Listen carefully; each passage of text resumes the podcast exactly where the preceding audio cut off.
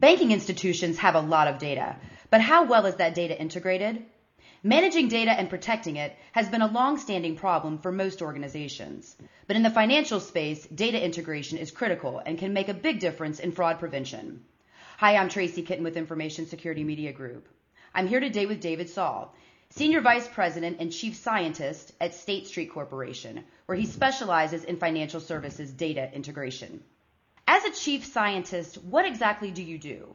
Thank you for having me today, Tracy. The uh, role of the chief scientist was uh, created at State Street a little over a year ago and really builds on our experience with delivering technology to our customers and continuing to innovate in the space of products and, and services.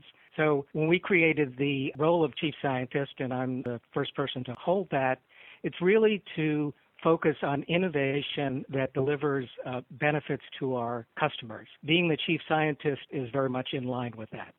Now, David, in recent months, the term big data has been one that's been heavily used and encompasses a wide range of topics. When it comes to the financial space, can you help us understand exactly what big data comprises? The term big data is getting a lot of play, not just in financial services, and I think it's very important to define what we mean by it as specifically as, as it relates to uh, State Street and our business. Data that we receive from our customers, that we process here, that we receive from external sources is really the most important asset. And the definition of big data in our terms is any of that data that we're either holding as custodian for our customers, we're processing, or we're performing information delivery. So it's quite a broad definition. Now, you note that banking institutions have lots of data, but that data is typically siloed or is coming in from numerous sources. That lack of integration leaves gaps in fraud detection. Can you help us understand how those gaps can affect security? Well, the security of individual databases or, or data sources can be quite strong it, it's where the interfaces occur and when that data is integrated with other information that exposures can occur. And of course, integration is something that we, not only we do all the time, but we do with our customers. When we're delivering information to our customers, almost the first thing that they do with it is integrate it with other data that they already have or that they're receiving from other sources. So what we need to really do is have an end-to-end protection scheme for that data, not only when it's uh, within our walls, but also when it's passed along to our customers. Time analysis of time sensitive data is critical to a financial services company, of course. But, David, what lessons can be learned from other regulated industries such as healthcare?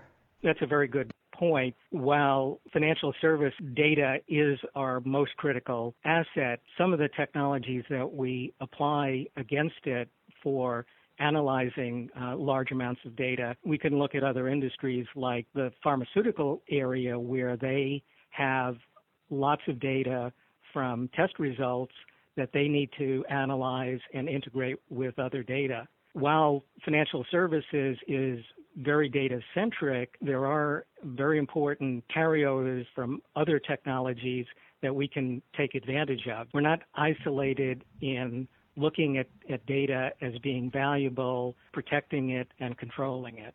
Now, David, you've also noted that better data management and the integration of data, especially in the financial services space, would benefit regulators as they work to establish guidelines and set mandates for consumer privacy and fraud prevention. How exactly would this benefit regulators? I believe this would have a very strong benefit to regulators. Similarly to what we do in terms of integrating data, let's take as an example uh, risk data that we extract from multiple different systems to create an aggregated view of risk against uh, an entity or a geographic area. We then pass that data along to our customers, and as I said before, they integrate it with some of their data. Now think about the situation with the regulator who is receiving risk information from multiple different companies in the financial services space. What do they have to do? They have to integrate that data to answer the questions at an industry level what is the aggregate risk that's being created by the entire industry. What we do uh, internally, what we do with our customers is very much analogous to regulators. If I put myself in the in the situation of a regulator, they have a very difficult job if they're going to get this data from uh, different companies and it's not standardized, it's not in a form in which they can easily look across an entire industry. I believe that regulators are going to benefit very strongly from these technologies as well. And then what about programming and database challenges in the financial services space in particular? What challenges do financial institutions face when it comes to getting an enterprise level view of big data? The challenge that we've always had, and it's going to continue, is that business people who own this data have the real understanding of, of its meaning. And when we program a solution, whatever it happens to be, creating a new product, a service, a, a risk analysis report, the programmers and uh, database people have to understand requirements from the business people, translate that into programming languages, into database terminology, and that sometimes we lose some of that meaning and it also takes time. The more we can move that big data closer to the people who own it and understand it and give them tools that they can use directly to, for example, uh, create an ad hoc uh, risk report without having to uh, require programming, that's always been one of our goals in information technology. And a lot of these technologies are going to bring us closer to doing that, where the business people have direct tools that they can use. So, David, how can banks and credit unions get around the challenges they face when it comes to integrating their data? In my role as chief scientist and tracking uh, current and future technologies, the evolution of semantic database technology to me is one of those great steps forward that's going to give us some of those tools that we need to integrate the data more quickly, uh, more accurately, and also by retaining the meaning of that data. That's the whole point of semantic database. It's going to make it more useful to the people in, in the business who need this integration. And what types of services or solutions should financial institutions consider? Is outsourcing to a third party, for instance, the best option? Let me answer the second part of that question first. I think that outsourcing is an independent decision. Whether you do it in house or you outsource it, uh, really the critical things are are you providing the right kind of services to quickly integrate that data, to protect the data, to make it directly accessible to the people who need it most. Coming back to my previous answer, the semantic technology by keeping with the representation of the data its meaning and its relationship to other data, that's really where the power is. Whether you uh, run that in house or you might have a service that provides that for you, uh, say integrating reference information from multiple sources, I think is less important than you have the right kind of services and the right protection on that data. Now, David, you've also noted that over the last five to 10 years, a number of companies have emerged that focus on data management and data storage, and this emergence has actually benefited all the players rather than creating more competition.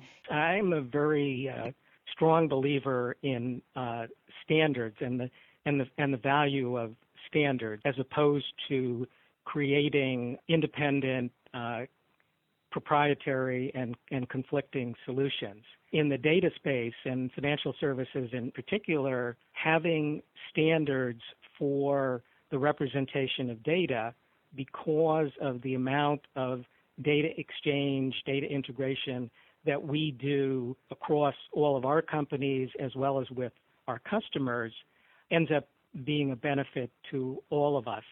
And I'm very encouraged with the efforts that have been going on in financial services. Uh, if cite one, the Enterprise Data Management Council, of which all of the major players are members for the past several years, have been working on developing Uh, standards for the description of the financial information that we exchange all the time. And recently they have partnered up with the Object Management Group, which is probably the world's leading standards organization, to create a set of standards that we can all use for exchanging financial information.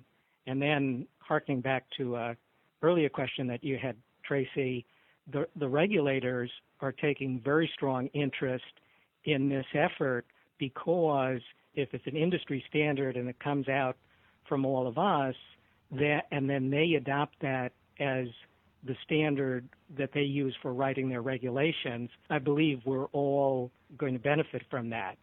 And the companies that we've been talking to really get the point about standardization, and that's what we're looking for. That's what our customers are looking for. That's what the regulators are looking for. I believe in the end we're all going to benefit. And then, David, before we close, what final recommendations would you like to offer banks and credit unions that are listening to this podcast that are keen to do more on the data management front? These technologies are still evolving. Some of them are in the early stages, but they're they're built on some very long-term, well-established standards. For example, semantic database technology builds on the same standards that we use on the internet to link between sites. So it, has been around for a long time. It's well proven. Uh, we know that it scales. But the advice I would give everyone is get started. It's a technology that you can start with a relatively small project. You can take uh, two databases to get started. It has an advantage over some other technologies in that you don't have to go back to a clean piece of paper and re-architect everything you've done. My advice is get started as soon as possible. You know, do a small project, build on that. Also, uh, if you're not already involved with the standards activity, you should do that and provide your input there. David, I want to thank you again for your time today. Oh, you're very welcome. This is a subject that I like to talk about. I believe it's going to be a great benefit to uh, the financial services industry as a whole. Again, we've just heard from David Saul of State Street. For Information Security Media Group, I'm Tracy Kitten.